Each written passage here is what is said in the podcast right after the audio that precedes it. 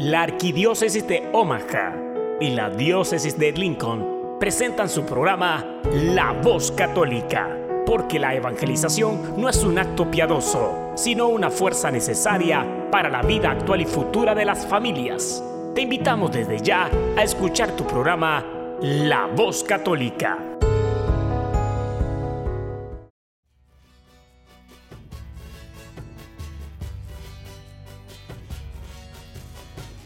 Saludos a todos nuestros audientes a este su programa La Voz Católica, una colaboración de la Arquidiócesis de Omaha y la Diócesis de Lincoln. Yo soy Ricardo Izquierdo, director del Ministerio Hispano de la Diócesis de Lincoln y su anfitrión de hoy. Esta semana tendremos una entrevista con el padre Chase Hilgenbrink, que dejó una carrera de jugador de fútbol profesional para entrar al seminario y actualmente es sacerdote y capellán de la parroquia de la Universidad de Illinois. Esta entrevista originalmente apareció en el canal EWTN en el programa Nuestra Fe en Vivo. El padre Chase estará en Lincoln este junio 8 y 9 como parte del primer Congreso Diocesano. Para más información visitar es.lincolndiocese.org o llamar al 402-904-8044. Otra vez 402-904-8044. Bienvenidos.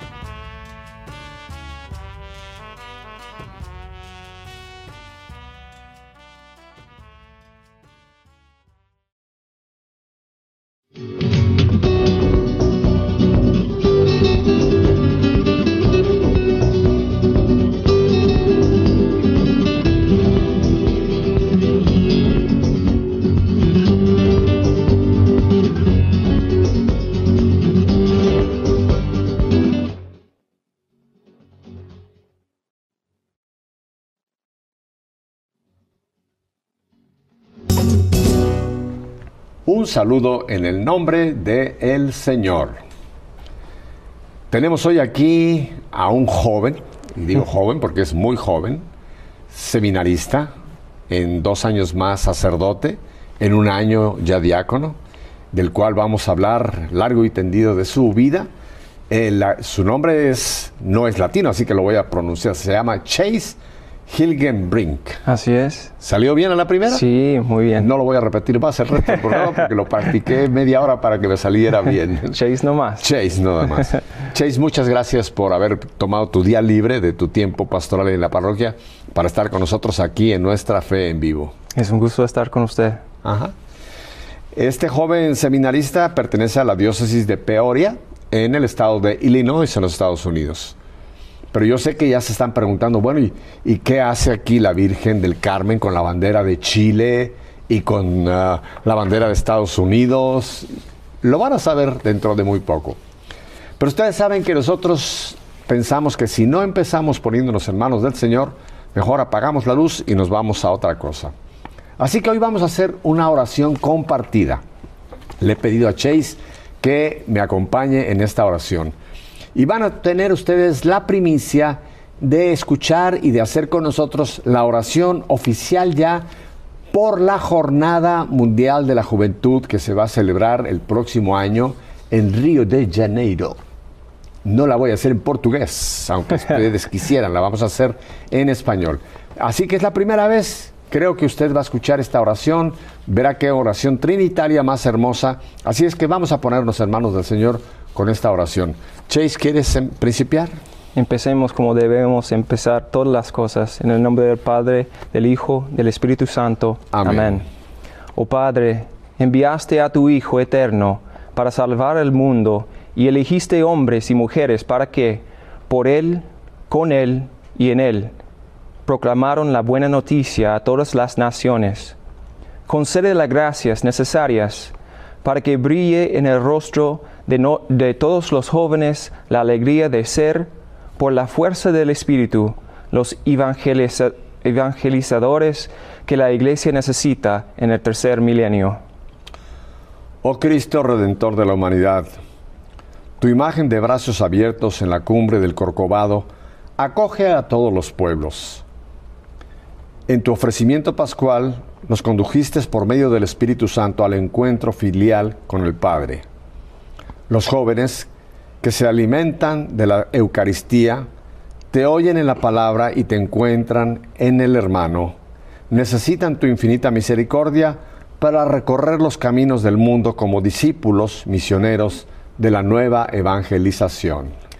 Oh Espíritu Santo, amor del Padre y del Hijo, con el esplendor de tu verdad y con el fuego de tu amor, envía tu luz sobre todos los jóvenes para que, impulsados por la Jornada Mundial de la Juventud, lleven a los cuatro rincones del mundo la fe, la esperanza y la caridad, convirtiéndose en grandes constructores de la cultura de la vida y de la paz y los protagonistas de un nuevo mundo. Amén. Amén. Qué hermosa oración, ¿verdad? Ya la puede usted conseguir en internet. Si usted va a Ciprensa, ahí está esta noticia de donde hemos tomado esta oración. Pero qué hermosa oración trinitaria, ¿verdad? Y sobre todo centrada en los jóvenes. Por eso quise aprovechar la presencia de Chase para él como joven nos lleve y un joven que ya tiene claramente la dirección hacia dónde va su vida, como un sacerdote dentro de nuestra Iglesia Católica Apostólica. Gracias, Chase. Sí, muchas gracias a usted. Bueno, pero ustedes ven cómo son las Cristo-incidencias, no son coincidencias.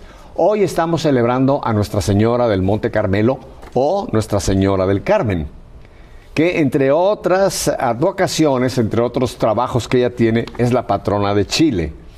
Y Chase fue un futbolista profesional por cuatro años ahí mismo en Chile. Así que todo coincide. Tenemos a un norteamericano que vivió muchos años en Chile y hoy día a Nuestra Señora del Carmen, eh, que es la patrona de Chile. Así que por eso tenemos aquí también la imagen de Nuestra Señora del Carmen. Así que chilenos, un saludo. Manden un saludo a todos los Sí, chilenos. un saludo a todos mi gente en Chile. Muchas gracias por todo lo que me diste. Además, el, el país donde encontré mi vocación. Ajá. Así que muy especial este día para mí también. ¿Cómo? ¿Algún saludo muy chileno? ¿Alguna palabra muy chilena que te entiendan todos los chilenos? A ver. Ya no tengo. Bueno, ya van a salir algunas palabras chilenas durante la ah, entrevista. así es.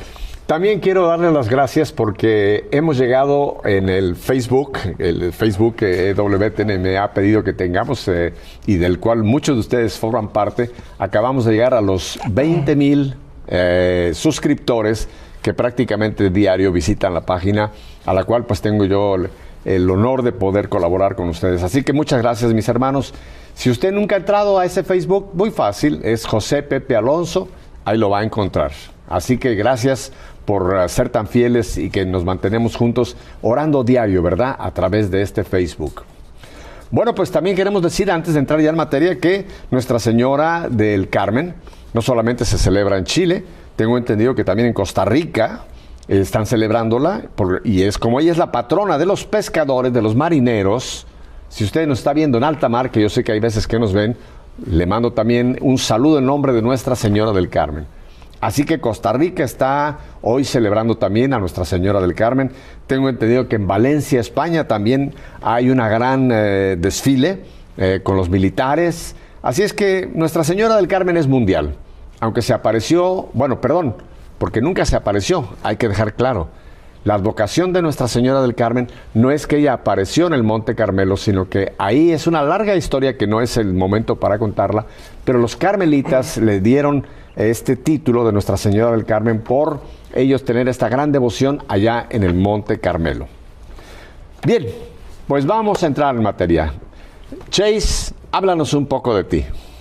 Bueno, yo soy de, de acá en los Estados Unidos, del estado de Illinois, donde yo crecí con mi familia. Tengo un hermano eh, que se llama Blaze y, y- y los dos padres que, que nos llevaban en la iglesia católica siempre. Así que una familia bien fiel a, a la iglesia, creciendo ahí en casa. Antes de que sigas, eh, yo sé que tus papás nos están viendo y no hablan español. Sí. Dales un saludo en inglés. Mom and Dad, hello, thank you for watching. They wanted me to send you a, a, little hello in, in English. ok, ahora volvemos al español. Y bueno, bueno, entonces yo crecí con, con la fe, gracias a Dios, gracias a Dios que, que yo tenía una formación. Nosotros decimos en el seminario que, que todos tuvimos un eh, el primer seminario que fue en familia, una familia que, que nos formaba de la fe eh, eh, en las cosas del mundo, en, en las cosas humanas. Entonces, cada uno de nosotros tenemos que ser humanos primero, tenemos que ser hombres primero y, y tenemos que saber la- las fundaciones de la fe. Entonces, yo estoy muy agradecido a mi familia que, que siempre me llevaba a la iglesia a conocer los sacramentos y siempre estar abierto a la voluntad del Señor. Ajá. Esto fue ahí en Illinois. Claro. Entonces tú creces en una familia donde se va a la, a la misa, se practica la vida de oración y esto ya va dejando en ti ya algo que en un futuro va a ser lo que Dios usa para darte un llamado. Así es. Ajá. Bueno, cuando yo era joven, como cualquier joven, yo creo en el mundo, pero también en los Estados Unidos, eh, siempre me gustaba el deporte. Con mi hermano siempre eh, jugamos cualquier deporte que, que- que podíamos, pero nosotros nos dimos cuenta en algún momento que, que el fútbol era lo, lo máximo en, en nuestras vidas. Yo me acuerdo después del Mundial en 94 que gustábamos mucho el fútbol y, empezamos a- a- A a ir practicarlo. practicarlo y, y nos iba muy bien en, en el deporte. ¿Qué, de- qué edad tenías tú en el 94? Eras muy niño todavía. Sí, muy niño, no sé, unos, unos 10, 10 años a lo mejor. Y ahí es cuando te llama la atención, te gusta Claro. el deporte y lo empiezas a, a practicar en, en la escuela. Sí, O- bueno, lo- yo jugaba por un club que viajaba por el, por el, el medio del, del país, por el Oye, centro del sí. país, sí. O sea que pronto Siempre. empezaste a, a Sí, a destacar viajar, como... claro. Ajá. y viajamos a los torneos y, y de ahí fuimos, a- fuimos jugando y pensábamos en, en algún momento eh, que podíamos llevar a, a- a ganar un, un scholarship, un, algo para... Una beca. Una beca para, para jugar en la universidad. Nosotros lo veíamos como, como una oportunidad para pagar los estudios. Cuando hablas nosotros, estás hablando de tu hermano y, de- y tú. Claro, o sea, dos. los dos entraron con la misma afición al, al fútbol soccer. Claro, claro. Entonces pensábamos que eso fue eh, el, el- mejor que pudimos hacer, es, es pagar por los estudios, para ayudar a los padres que siempre nos estaba ayudando con el deporte. Y gracias a Dios los dos tuvimos la oportunidad. Yo jugaba en la Universidad de Clemson, que queda en, en Carolina del Sur, y mi hermano Blaze jugaba en Butler University, eh, que queda en Indianapolis. Y ahí es donde conoció a, a- a su esposa también, que jugaba, la Crista jugaba también en Butler University, y ahí se conocieron. Y, y- y bueno, él- ellos los dos ya, ya dejaron el fútbol también. O sea que el, el deporte los eh, llevó por el camino del matrimonio. Ah, sí. A ti el deporte te llevó por otro camino. Pero vamos a explicar una cosa, porque hay mucha gente que nos ve en, en Latinoamérica y quizá no entienden esto. En este país hay la posibilidad para los deportistas que destacan en algún deporte que quizá puedan obtener una beca. Si una universidad ve que son buenos deportistas en X deporte, en el caso tuyo el fútbol, y entonces los toman en la universidad y les facilitan los estudios, ¿es correcto? Claro, claro. Es, es distinto que, que en Sudamérica y mi experiencia en Chile es que todos los que jugaban en la universidad eran los que no alcanzaba a jugar profesionalmente. Entonces, cuando yo me fui a Chile, la gente me dijo, ¿y, y jugaste en la universidad? ¿Para qué? Me decía. Pero acá en los Estados Unidos eh, siempre se, se juega en la universidad antes de jugar eh, eh, profesionalmente en cualquier deporte.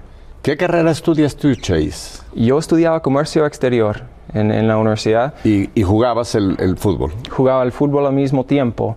Y, y bueno, yo tenía una buena, buena experiencia en el fútbol, en la universidad. eh, llegamos a los cuartos de finales en el país dos veces en, en cuatro años, así que tuvimos un muy buen equipo. Pero además que eso, eh, fue un tiempo para mí en donde mi fe creció más que nunca. Yo creo que tomé la, eh, la mejor decisión de toda mi vida cuando estaba en la universidad. Y eso fue la decisión de ser católico. Y qué interesante porque A ver, explícanos, antes- explícanos. O sea, Sí. tú sales de casa de paterna y vas a la universidad, eh, como aquí se acostumbra mucho en este país, que van a otro estado, en este caso donde la universidad te ofreció la, Sí. la beca y vas, estás solo en la universidad. Sí, Oye, pero Che, yo tengo entendido que en las universidades hay mucho relajo, ah, muchas Claro. fiestas, eh, eh, pasarlo bien. Claro. Y tú, muchacho solo en la universidad, eh, te, atrae este ambiente de los vida universitaria? Claro, yo, yo vivía, yo creo que como cualquier otro universitario, al mismo tiempo yo sentía fuerte la llamada de seguir practicando mi fe. lo veía en mis padres, yo veía que era algo muy importante para ellos, eh, más que todo para mi papá. Y cuando uno se ve a su papá que está practicando la fe, y, hay alguien, la persona más fuerte en su vida, la persona de autoridad, y uno ve que su papá tiene algo que, o, tiene alguna persona que él tiene que responder a esa persona que es Dios, uno sabe que realmente hay, hay algo más grande, que, que Dios eh, necesita ser, ser alabado. Entonces yo, yo sentía como, como eh, más hombre, digamos, cuando estaba practicando mi fe. Todos mis amigos casi dejaban la fe cuando llegaban a la universidad porque ya no tenía que hacerlo. Los papás no, no nos estaban levantando eh, los domingos en la mañana para ir a la misa. Pero algo me llevaba a la misa. Yo, yo decía, hay algo aquí que, que necesito tener en mi vida. Si es importante para mi familia, yo sé que va a ser importante para mí. Y así fue. Y gracias a Dios que, que yo tomé esa decisión porque llegando a Chile lo necesitaba. Entonces, es, es en este ambiente de la universidad y del fútbol que ¿cómo es que te cómo es que te seleccionan para salir del país a ir a jugar a un país donde no te- hablabas la lengua? ¿Cómo, cómo es tu viaje, tu cambio hacia Chile? ¿Qué bueno, pasa? Yo estaba jugando en la universidad, de- como, como te decía, y conocí un chileno que se llama Claudio Arias, y él era un técnico eh, en otra universidad cerca de, de Clemson, donde yo jugaba. Y yo conocí a Claudio durante los veranos cuando nosotros trabajábamos juntos en campamentos para niños, y, también él venía a los partidos donde yo jugaba, me veía jugar. Y en algún momento me dijo, yo creo que tú tienes condiciones para jugar en Chile y eso es mi país y yo tengo contactos allá. Si en algún momento querías eh, viajar y probar allá, yo te puedo abrir la puerta. Y terminando los estudios, yo decía, ya Claudio, vamos a hacerlo, vamos a hacerlo. y, y él me llevó, yo, yo fui a Concepción, en Chile, donde él tiene su familia, y hay un equipo allá que se llama Huachipato, que juega en la primera división. Huachipato, Huachipato, Huachipato. Huachipato, así es. Ah, ok. y, y jugué en la primera división y ahí me llevó a probar. Entonces yo probé en, en Huachipato con, con don Arturo Salá, eh, un gran técnico en Chile, y, y al final, después de meses probando, él, él me dejó en el equipo. Ahora tenemos en pantalla precisamente a tu equipo, el Huachipato. Ahí Muy está. Ajá. Bueno, eso, eso es después, eso es Nublense, es un equipo que, que yo jugaba dos años después. Eh, estaba jugando en, en Nublense, es la Pero primera división. Esto ya, esto ya es en Chile.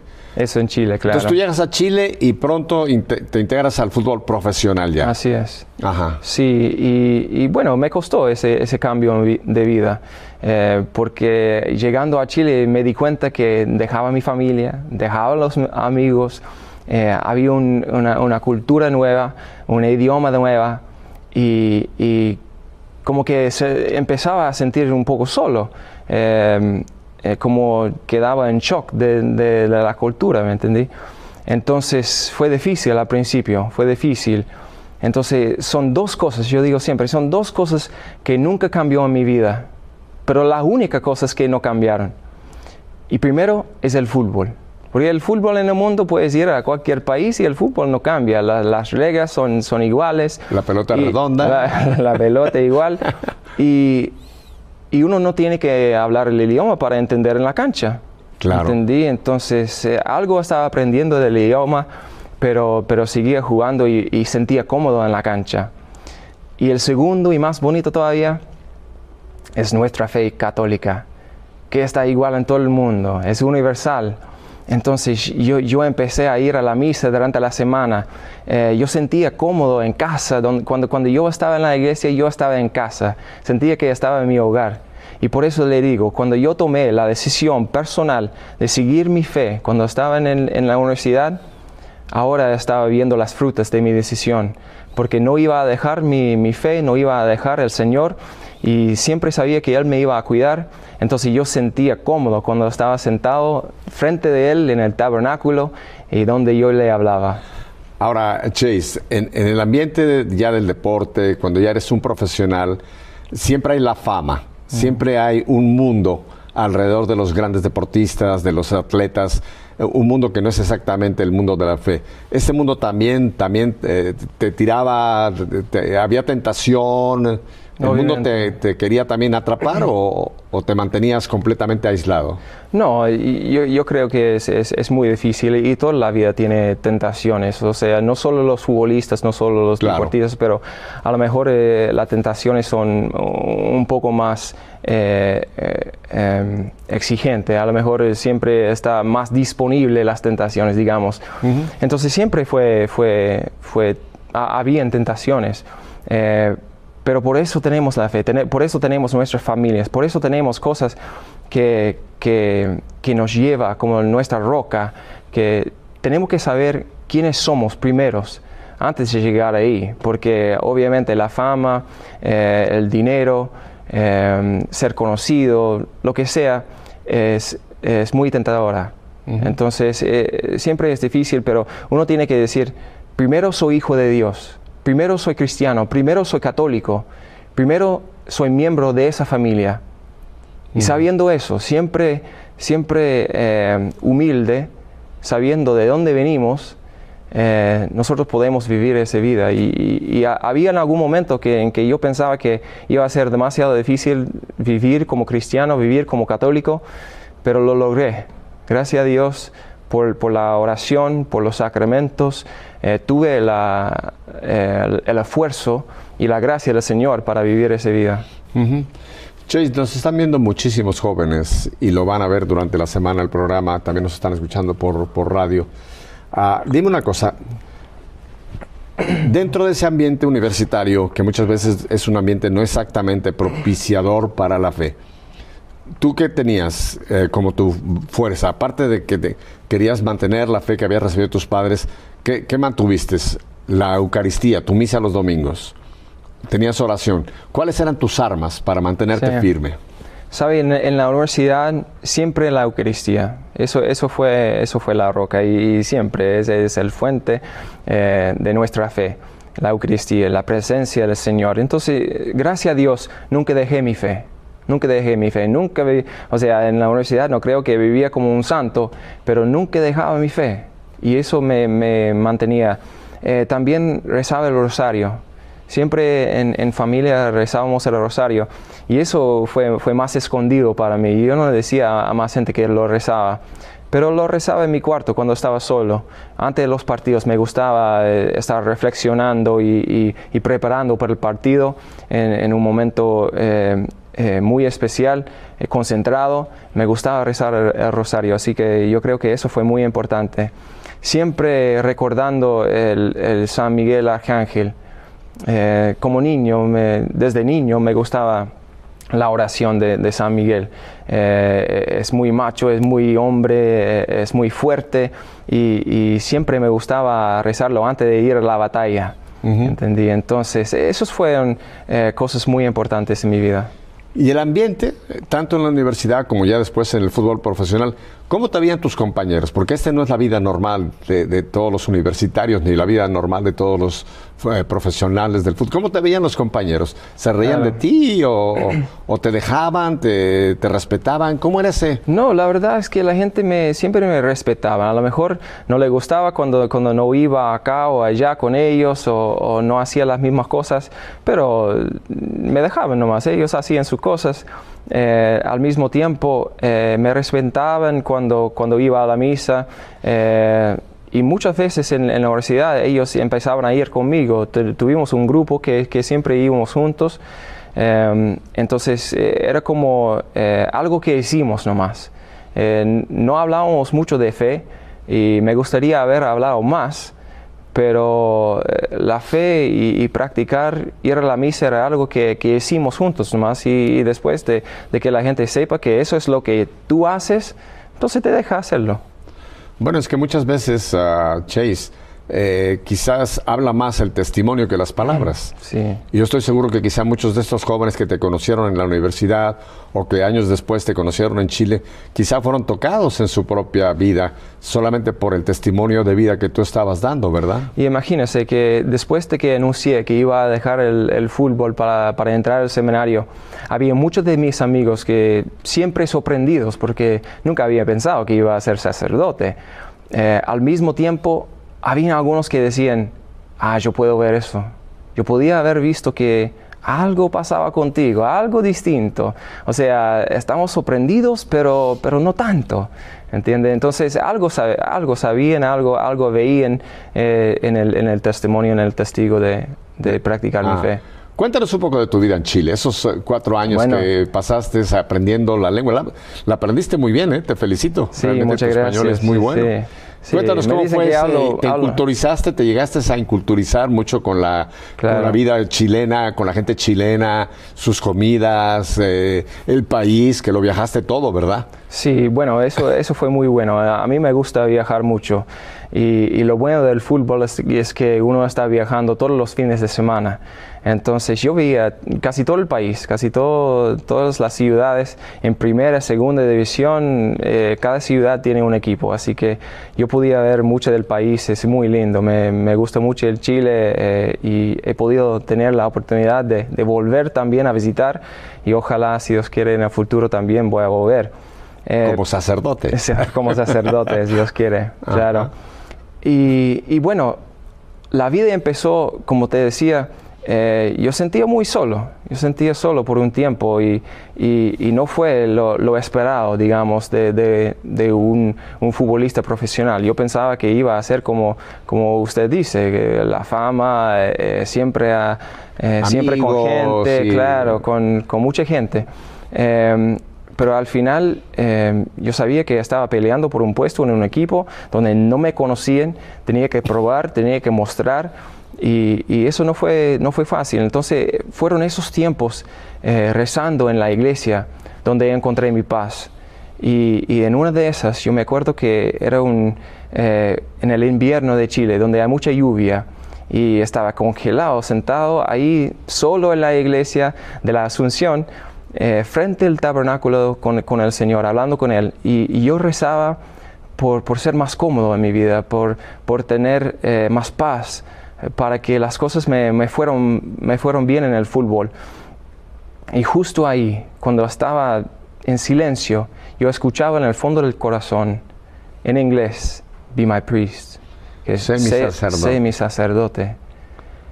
Y no lo po- podía creer. O sea, era algo muy incómodo para mí. No lo quería escuchar. Yo decía, no sabes lo que está diciendo. O sea, eh, pero estaba convencido porque era, nada que, que, podía haber soñado mí mismo. O sea, nunca había pensado en eso. eh, entonces, y no lo quería. Entonces, más encima sabía que era el llamado del Señor. Pero bueno, yo lo escuchaba, pero seguía con mi vida nomás. Y, y gracias a Dios la- las cosas me empezaron a ir bien. A ver, es muy interesante, déjame nomás para, para ir. Dale. O sea que en todos tus años, si vamos ahora hacia atrás, hacia tu infancia, eh, en tu casa, la universidad, tú tratabas y vivías tu fe, pero nunca habías considerado el sacerdocio como tal. Si no es hasta en Chile, un día en una iglesia, Claro. que sientes claramente una voz que te dice, yo quiero que seas mi sacerdote. Sí. Bueno, y a, a lo mejor mirando hacia atrás, Ajá. yo puedo decir que, que había momentos eh, en que el Señor me estaba llamando, Claro, pero en el momento no lo entendía así. exacto. Solo mirando hacia atrás lo veo ahora. Eh, como un ejemplo, en, en la universidad, el- en mi último año en la universidad yo fui a un retiro. Mientras que estamos en el, en el retiro, el padre decía que vamos a leer del Evangelio. Y fue del Evangelio de, de- de San Mateo, el capítulo 4. Ajá. Y él decía, yo voy a leer ese capítulo y después todos ustedes que estén presentes eh, van a decir una palabra, una, un frase, lo que sea, lo que, lo que te sale de, esa, de ese capítulo. Y bueno, lo leía y cuando llegó a- a- hacia mí, yo le decía, pescador de hombres. Eso me llamó la atención. Ahora, no sabía, yo, yo no, no leía mucho la Biblia, eh, no sabía el- esa historia en, en capítulo 4, pero on- solamente después, cuando estábamos conversando de, de ese mensaje, me dijeron que eso es cuando el, el Jesús estaba llamando a los discípulos, sus primeros sacerdotes.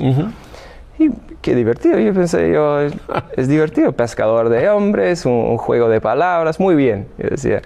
Pero no, no pensaba nada. Después había una muchacha que estaba en el mismo retiro y al final del retiro ella, ella llegó y me dice, ¿sabes qué? Yo creo que un día podrías ser un buen sacerdote. Ya, ¿dónde? Yo le decía, nunca, no, muchas gracias, pero, pero lo, tomo como complemento, pero nunca. y no lo tomé así. nunca, nunca pensaba que, que, iba a ser de verdad. Y, bueno, yo seguí con la vida nomás y, y, bueno, mirando hacia atrás, yo sé que eso fue, formó gran parte de mi historia. Vamos a ir a unos breves mensajes, Chase, pero te entiendo muy bien porque a mí en mi vida me han pasado, no, no, voy, no voy a contarles mi historia, no es el caso, eh, vamos a seguir con Chase, pero a mí me ha pasado que ahora después de mi vida, yo puedo ver ciertos momentos donde había, había ciertas señales que ahora entiendo de cosas que están pasando en este momento en mi vida. O sea que es, es, como el Señor va, va dando pequeñas claves y luego ya cuando llega la, la, la, luz que ya lo ve uno completo y dice, no, pero si ya el Señor me había dado como unas pautas, ¿verdad? Por dónde va. Así. Ah, qué interesante. Es muy interesante, ¿verdad? La vida de este joven seminarista ya muy próximo al diaconado y en, dos años al sacerdocio. Así es que vamos a continuar porque no crean que ya terminó la historia, está empezando. Así es que no me toque ese dial. Espero que se queden con nosotros. Chase y yo los esperamos aquí sentaditos. Volvemos enseguida.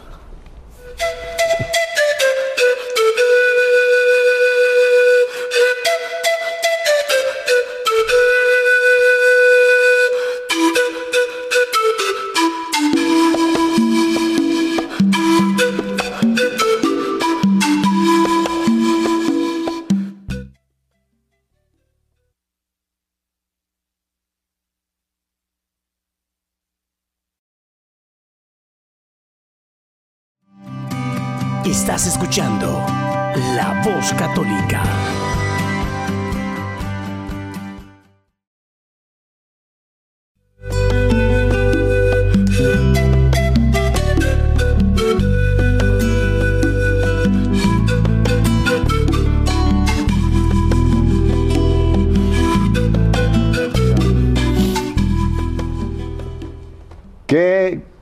Cortina musical más bonita, ¿verdad? Bueno, la pusimos en honor a Chase porque eh, todo este tipo de música muy andina, la zampoña, es mucho de los Andes, de toda la, cordillera de los Andes, que también llega hasta Chile, por supuesto. Así es. Chase, estamos en Chile. Entonces, en Chile estás jugando profesionalmente en varios eh, clubs. Uh, eh, ¿Cómo son los chilenos? ¿Son muy apasionados para el fútbol o son como los ingleses tranquilos que se matan entre ellos pero no dicen nada? ¿Cómo son los chilenos? Muy apasionados, muy apasionados. la verdad es que eso me gustaba mucho, me gustaba mucho porque al jugar en los Estados Unidos a lo mejor eh, la gente son más pasivos por el deporte, o sea, eh, especialmente el fútbol, o sea, el fútbol no es tan grande en los Estados Unidos, estamos llegando, pero, pero todavía no. Entonces, por eso me, encantaba jugar en el extranjero, porque la gente vive por el fútbol y trabajan durante la semana para comprar la entrada. Y eso yo respetaba mucho y siempre quería dar lo máximo en la cancha por, por eso también, porque la gente realmente esforzaba para estar con nosotros. ¿Y alguna vez al final del partido te querían dar flores o...?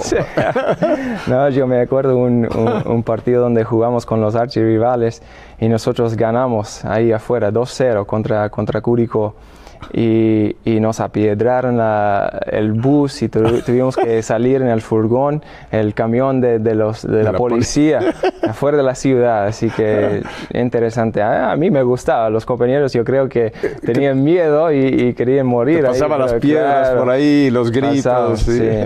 Pero, pero yo me gustaba mucho eso porque la primera vez que lo había visto. Ajá.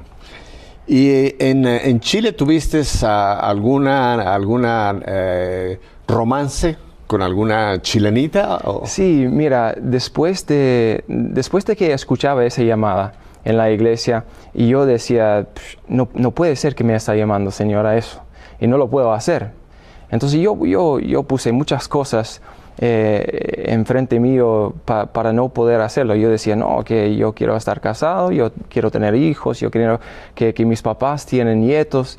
Eh, tenía cualquier excusa para no hacerlo. Más encima quería seguir jugando el fútbol, estaba recién empezando el, futbolista profesional. Así que después de eso, digo que en mi vida todo me fue bien yo empecé a, a pololear, digamos, en, eh, eh, noviar, noviazgo. Noviazgo. Ya ves como si salió una palabra chilena. Es una palabra chilena, ¿cachai? Así dicen en Chile también, ¿cachai? Bueno, eh, empezaba a pololear, a, a tener una novia, eh, tenía muchos amigos, me iba bien en la cancha, eh, todo me iba bien en el fútbol. Y, y bueno, hay muchas veces en, en- en las vidas de, de- de la gente que entre, los, los hombres que entran el seminario o los que han tenido conversiones fuertes en su vida, que llegaban hasta abajo, llegaban a- al punto, al, al fondo y, y no podían más. Y solamente tenían al, al Señor que lo iba a sacar de esa situación. Para mí fue muy interesante que fue casi al revés. Yo sentía que estaba encima. Yo tenía todo lo que yo quería en la vida. Tenía todo lo que quería. Y en ese momento, nosotros en 2000, 2006, eh, con el, el equipo de Nublense, nosotros ganamos el campeonato del fútbol chileno. Y, y yo pensé, nunca, nunca pensaba en, en ganar un campeonato. Yo había visto el Michael Jordan ganar campeonatos del, del básquetbol y siempre soñaba con eso. Y, y yo salía con premios personales también. Y después de, de- de toda la fiesta, después de, de todos los premios, de, las cenas, de todo lo que podía premiar, eh, yo me acuerdo un- una semana después, yo estaba sentado en mi, en, mi cama sin poder dormir, pensando, eso es lo mejor que me ha pasado en la vida. Y tenía, tenía tanta alegría, tenía paz, pero en el mismo tiempo sabía que algo me faltaba en la vida. Pensaba que no quedé satisfecho con eso. Mis planes nunca me iban a, llenar. Eh, todos mis sueños no me podían hacer feliz. Que algui- algo faltaba en mi vida. Y justo en este momento yo sentía que yo tenía que hacer la voluntad del Señor. Que tanto tiempo, tantos años que me estaba llamando. Y todos los días yo sentía el llamado. Y yo me acuerdo, justo en, en aquel, en aquel momento, yo decía, hay algo de ese llamado y, y voy a tener que responder en algún momento. Todavía no estaba, no estaba listo para hacerlo, pero yo decía, en algún momento tengo que responder. No fue a lo mejor unos, unos meses después, quizás el otro año que estaba jugando ahora en, en primera con Nublense, en que yo estaba leyendo un libro que me mandó el- mi papá. Y, y, ah, se trataba del Dr. Scott Hahn, que es, eh, es un católico que, que había convertido, eh, era un pastor de, de una iglesia evangélica en- aquí en los Estados Unidos. Y él estaba contando la historia eh, de su conversión con, su- con su esposa. Y los dos conver- convirtieron, pero ella no estaba tan fanático, ella no, no, no quería convertir. Entonces él empezó a ir a la misa, empezó, y, pero en secreto, que no quería que ella sabía nada. Pero yo identificaba con su historia, porque él sabía que tenía que hacer la voluntad del Señor, pero todavía no lo quería hacer. Él decía, no, el, el próximo año yo voy a convertir, pero ahora no. Y, y yo me acuerdo en el libro, una vez estaba conversando con la esposa y ella dice, yo sé qué vas a hacer, pero nosotros tenemos un acuerdo y no nos vamos a convertir este año, va a ser el otro año. Y él decía, eh, él decía, hacer la voluntad del, del Señor que se demora es no hacer la voluntad del, Señor, es desobediencia. O sea, la, la obediencia que se demora es desobediencia. Oye, y eso me llegó hasta el corazón. Y yo decía, lo mismo está pasando en mi vida y yo estoy siendo desobediente al Señor. Y yo tengo que, tengo que hacer algo de eso. O sea, que te encuentras, Chase, aquí con eh, eh, tu carrera profesional en todo su apogeo, eh, en paz en tu vida, un hombre de orden, tu vida religiosa funcionando, tu noviazgo, tienes todo, todo, todo ahí.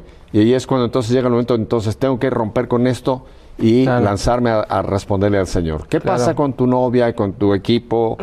Eh, ¿Decides volver a Estados Unidos? Claro, entonces en, en- al fines de 2007 em, yo había planeado de, de volver a los Estados Unidos. Yo, yo creía que era el momento futbolístico. Eh, habían algunos equipos en los Estados Unidos que habían escuchado del, del éxito en Chile y, y quería contar conmigo. Eh, el mismo año mi, mi papá eh, tuvo cáncer de la próstata, eh, que, que me hizo echar de menos mi, mi familia mucho más. Y, y bueno, también yo, yo creo que era, era el momento en que yo tenía que tomar una decisión de mi vocación y necesitaba, necesitaba volver a, a los Estados Unidos por muchas razones. Eh, entonces yo tomé la decisión de volver y justamente cuando yo llegué a los Estados Unidos, mi, mi papá me ah, había operado y todo salió bien de su cáncer. Eh, yo firmé con un equipo en Colorado, en, en la ciudad de Denver. Eh, y, y bueno, terminé con, con- con mi novia también, eh, porque obviamente cuando uno no está casado y, y está sintiendo eh, un, un llamado del Señor, eh, no puede seguir en, en- en aquella relación. Pero tú me contabas brevemente antes eh, de empezar que, gracias a Dios, también incluso este rompimiento se hizo como dos adultos hablando Claro. en un entendimiento y tú me decías que quedaron tan amigos, o sea que no Claro. fue una tragedia, sino, bueno, dolió para ambos, pero Claro. sabían los dos que te había que ir por este camino tu vida. Claro, somos seres humanos, entonces, entonces duele. Y, pero ella es buen católica también y, y ella siempre me ha apoyado en, en mis cosas, siempre, eh, desde que la, la había conocida. En- entonces siempre, siempre me apoyaba en mis decisiones y hasta hoy día está rezando por mí que, que me vaya bien en el seminario. Ah, qué bonito, qué bonito, Chis. Sí. Pero, ¿y dónde quedó el seminario? Porque ya te metiste ahora al fútbol aquí en, en- en Claro. Colorado, en, en Estados Claro. Unidos. Claro, entonces yo, yo mandé una aplicación a, al- a la diócesis de Peoria, eh, donde vivo acá en, en- en la diócesis en, en Illinois. Entonces yo, yo mandé la aplicación y me metí a jugar el fútbol y yo decía, eh, faltan, ¿cuánto? Ocho meses para entrar al seminario, si Dios quiere que, que me aceptan. Entonces yo, yo me meto al fútbol. Fui a jugar en, en los Rapids de, de Denver, en Colorado. Y pasa que eh, yo rezaba mucho en qué equipo voy a elegir, porque había algunas, algunos equipos y yo, yo podía tomar una decisión dónde iba a jugar. Bueno, fue el contrato en, Colorado fue muy bueno, además que, el, técnico me decía que, iba a entrar jugando, entonces eso fue lo más importante, quería jugar en frente de mi familia antes de, de dejar el fútbol. Entonces eh, yo fui a Colorado, fuimos a la pretemporada en Miami eh, por un par de semanas, volvimos, estamos a punto de salir de nuevo un, un giro en Europa y me sentaron en, en, la oficina y me decían que me iba a cortar del equipo porque necesitaba los dineros que, que me habían dado en el contrato porque faltaba todavía un delantero del equipo que tenía que contratar. Bueno, yo decía, Señor, ¿qué hago ahora? Me quedé sin trabajo. me quedo sin fútbol, todavía no me aceptan en la diócesis, no sé si voy a ser eh, seminarista o no. Entonces, ¿qué hago ahora? No tengo nada. Y, y estaba desesperado. Entonces, no sabía qué hacer. No quería hablar con nadie, eh, pero yo, yo tenía el sentimiento, tengo que hablar con el Señor porque Él tiene la respuesta. él, él, tiene que tener una respuesta porque es el único. Entonces yo volví a, a, la casa de mi primo donde estaba viviendo mientras tanto en, en el centro de, de, Denver. Y yo había estado yendo a una iglesia cerquita en el centro, se llama San José, en el centro de Denver. Entonces yo caminaba hasta esa iglesia y primero llegaba a otro y las puertas estaban cerradas, no podía entrar. Entonces yo veía otro, seguía caminando y cuando yo entré al, a, a la iglesia, estaba oscuro, estaba en silencio, no había nadie adentro. Y yo entré, yo subí a las escaleras y yo vi una bandera que estaban sobre todos los asientos, lado a lado en la iglesia, que decía en español, decía, ahora serás pescador de hombres. No lo podía imaginar, no lo podía creer. Y ahora en español Entonces, para que no tuvieras la claro, menor... imagínese si, si yo no había pasado cuatro años en Chile, no, no, no tendría por qué saber lo que decía. Ajá. Entonces la providencia del Señor, que Él nos conoce eh, y además que ese fue un mensaje que escuchaba hace cuatro años antes por primera vez sabiendo que fue la forma en que el, el, el Señor retiro, había llamado. Y el del retiro el hace retiro. tantísimos años, pescador de Sí. hombres. que la misma manera que el Señor llamaba a sus primeros Ajá. sacerdotes. Entonces yo caí de, de, rodillas ahí y yo rezaba y yo decía, gracias a Dios, yo sé que siempre me tienes en mente, siempre tienes el plan de vida. Entonces yo, yo te creo, te sigo, yo sé que, que, dejar ese equipo, dejar esa ciudad es para lo mejor, entonces confío en ti. Ese mismo día yo volví y al departamento, yo llamé a, mis a mi familia, a mis papás, le conté todo. Y ellos sufrieron un poco conmigo sabiendo que no iba a jugar el fútbol, pero yo decía, pero estaba en la iglesia yo vi ese signo tan grande que yo necesito meterme en el seminario, yo, yo sé que, que, me van a aceptar, yo sé que voy a entrar, a lo mejor es el momento para dejar el fútbol para siempre. Y mi mamá decía, ¿sabes qué? Llegó hoy día un sobre de la diócesis. Y yo decía, pero tantas cosas siempre me están mandando a hacer nuevas cosas. O te que ir al psicólogo, tengo que, que, llenar otro papel, otro trámite nomás. eh, ya ábrelo, le decía. Ella me abrió la, la, carta y me leía y decía, y era del obispo, Bishop Jenke, y, y decía, hoy te aceptamos como seminarista de nuestra diócesis. confirmado todo, confirmado todo, así completo. Así que el Señor me cuidaba, me cuidaba siempre. Entonces yo sabía que fue de verdad, que, que fue justo lo que había pasado y fue necesario. Entonces yo, yo empaqué mis cosas y me fui el, el próximo día y yo volví a casa. Así que no fue mucho después de eso. Eh, estaba en la catedral por primera vez. Eh, fui a la catedral de Peoria y estaba ahí en Viernes Santo durante la, Semana Santa, arrodillada ahí, todavía un poco decepcionado de la, de la decisión, porque, porque igual fue difícil no jugar fútbol. Pero yo, yo resignaba mi voluntad al Señor. Yo decía, ¿sabe? Si eso es lo que tú quieres, entonces lo quiero también.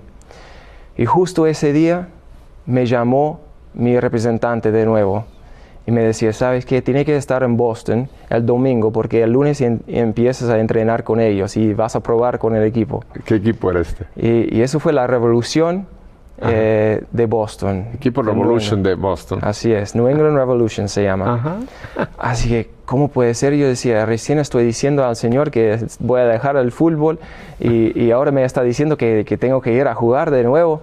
Yo decía, ya sé que voy a entrar al seminario, ¿qué voy a hacer? Bueno, mi papá me, me, aconsejaba, me decía, ¿sabes qué? A veces el Señor cierra algunas puertas y abre otras. Entonces, vas a caminar por esa puerta, vamos a ver lo que pasa. Bueno, yo confiaba. Yo fui a Boston y, y, iba a probar por una semana, porque eso es todo lo que quedaba antes de que empezara el campeonato. Yo probé por dos días y me, me, dijeron que tenía que firmar el otro día. Ya hemos visto todo lo que tenemos que ver en lo futbolístico, así que mañana te firmas. Yo fui a la casa ese día pensando, ahora sé que voy a entrar al seminario, en, en cuatro meses voy a entrar, ¿ya? Y ahora me van, a, me van a contratar por un año. Entonces, ¿qué hago? Lo, lo, voy a decir la verdad mañana que voy a entrar al seminario. Quizás me dicen, olvídalo, vuelva a casa. Y entonces tenía la tentación de no decir nada y, y capaz tener problemas después de salir del contrato para ir al seminario. Al final rezaba y decía, ¿sabes qué? Voy a ser honesto. honesto. Y, y, les voy a decir, porque eh, lo peor que puede pasar es que vuelvo a casa mañana y seré igual que la semana pasada. Y bueno, yo fui a firmar el contrato el otro día y, ¿sabe? Antes de, de hablar, el, el, dirigente me dice, ¿sabe qué, Chase? Hay algo que tenemos que conversar antes de firmar el contrato. ¿Qué? Yo le decía. Y me dice, ¿sabe qué? Hay muchas cosas que pasan dentro del equipo. Una de esas cosas muy importante es que hay una buena onda entre los muchachos del equipo, que se llevan bien. Que se conozcan claro, bien. Claro, se conozcan bien. Entonces, te hemos visto jugar fútbol, sabemos que puedes jugar, pero no sabes cómo, cómo va a llevar con el equipo. Entonces, queremos hacerte un contrato de corto plazo. no, yo decía, no puede ser. Me decían, sí.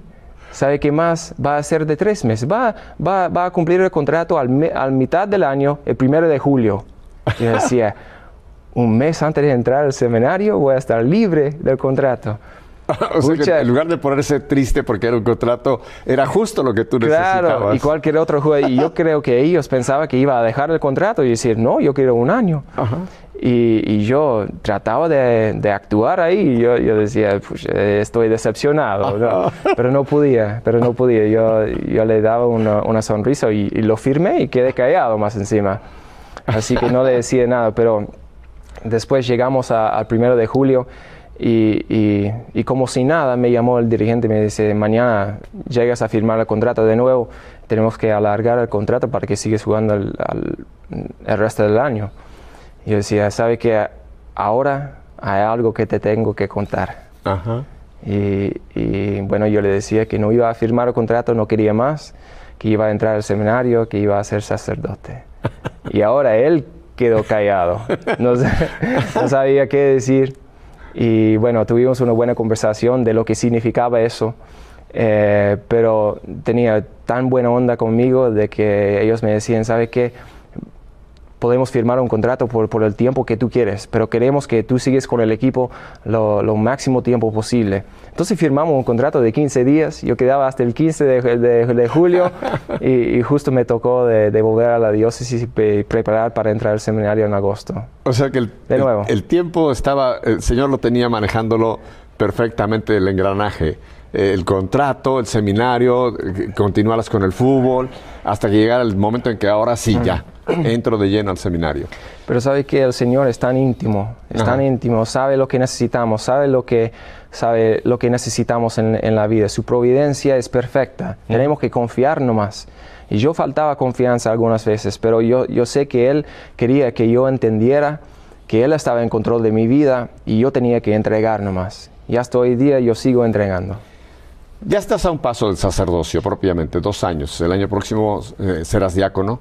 De- desde entonces te voy a hablar de usted, porque ya de diácono para arriba hay que hablar de usted, pero como todavía eres seminarista te puedo hablar de tú.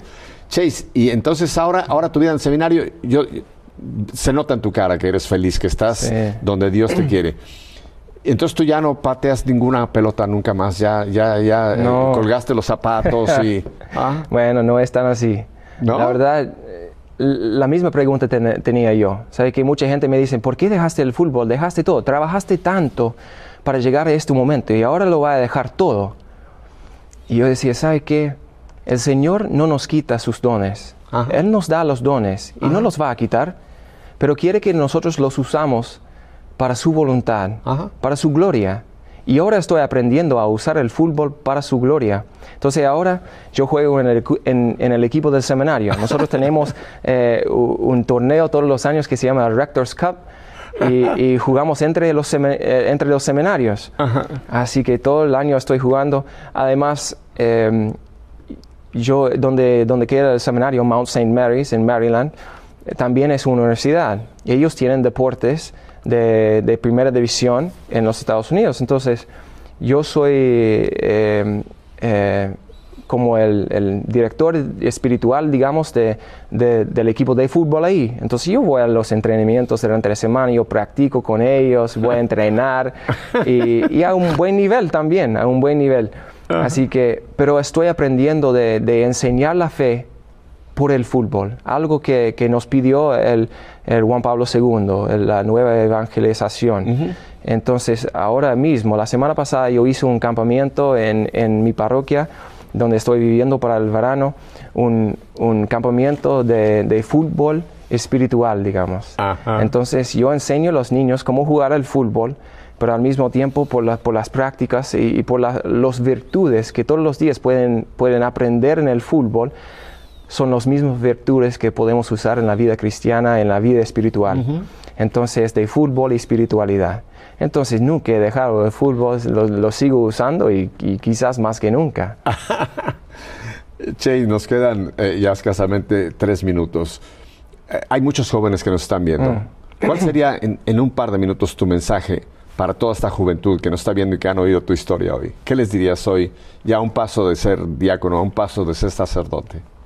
Mire, yo estoy feliz y más encima tengo paz en el corazón porque estoy haciendo la voluntad del Señor. Eso es lo más importante que podemos hacer en la vida. Había en algún momento en que yo no pensaba que podía saber la voluntad del Señor para mí, tenía un formador en el seminario que siempre me, ha dicho, el Señor te hizo por algo, te hizo por un plan, Él tenía un plan por su vida. Cuando, cuando te hizo en el vientre de tu madre, Él sabía el plan de, de, tu vida. Sería loco que el Señor no quisiera que nosotros supiéramos ese plan que Él tenía. Sería loco. Entonces tenemos que preguntarle cuál es su voluntad para nuestra vida. Él está esperando todas nuestras vidas de preguntar esa pregunta. Muchas veces, como yo pensaba, toda la gente se casa, toda la gente se casa, tiene que casarse. Y, si, no llega la Virgen Madre a, a, mi lado para decirme que tenía que ser padre o tenía que ser sacerdote, entonces no lo voy a hacer. Pero la mejor forma de hacerlo es entregarse al Señor y decir, yo sé que, que tú llamas a los hombres de ser sacerdotes, de ser solteros, también de ser casados. Muestra tu voluntad. Uh -huh. Más encima fue muy difícil para mí, pero los sacramentos me han ayudado mucho, especialmente recibir el Cristo en la Eucaristía y, y también eh, eh, reconciliación que, que, se aclara siempre, se aclara la mente y, y el espíritu para hacer y tener la, la, la, el esfuerzo para hacer la voluntad del Señor. Chase, no sabes cómo te agradecemos, porque yo estoy hablando en nombre de muchísima gente que han estado gozando tu, tu historia, tu testimonio que has venido a contarnos. Eh, te agradezco muchísimo y te hago ya desde ahora la invitación que quizá ya cuando seas diácono o seas sacerdote vuelvas con nosotros aquí en Nuestra Fe en vivo para continuar hablando contigo. Sería genial, muchas gracias. ¿Qué les parece la vida de este joven, verdad? Interesantísima. El tiempo se nos ha ido. La próxima semana vamos a tener un programa muy diferente. Voy a tener aquí a Anitere Flores, una chica uh, metida en la cuestión de política, que nos va a hablar sobre cómo los católicos tenemos que relacionarnos con la política. Así que va a ser un programa muy diferente, pero también muy importante, ya que estamos a, cerca de elecciones en muchos países. ¿Les ha gustado la historia de Chase? ¿Verdad que sí? Es posible esto que EWTN traiga estas hermosas historias si usted nos apoya.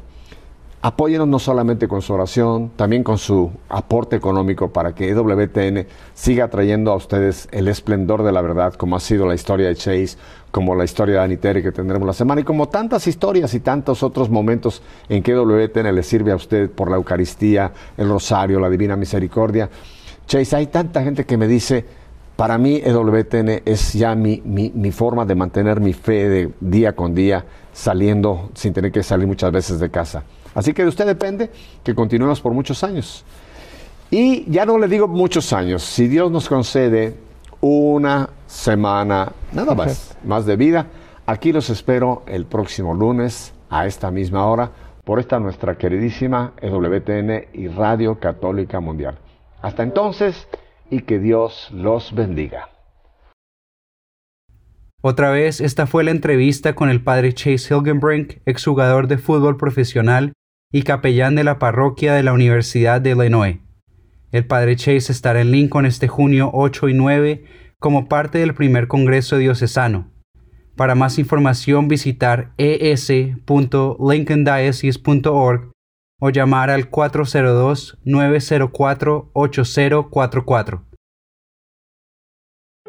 La Arquidiócesis de Omaha y la Diócesis de Lincoln presentaron su programa la voz católica, porque la evangelización no es un acto piadoso, sino una fuerza necesaria para la vida actual y futura de las familias. No olvides que el próximo domingo tienes una cita aquí en La Voz Católica, de 8 a 9 de la mañana por esta emisora.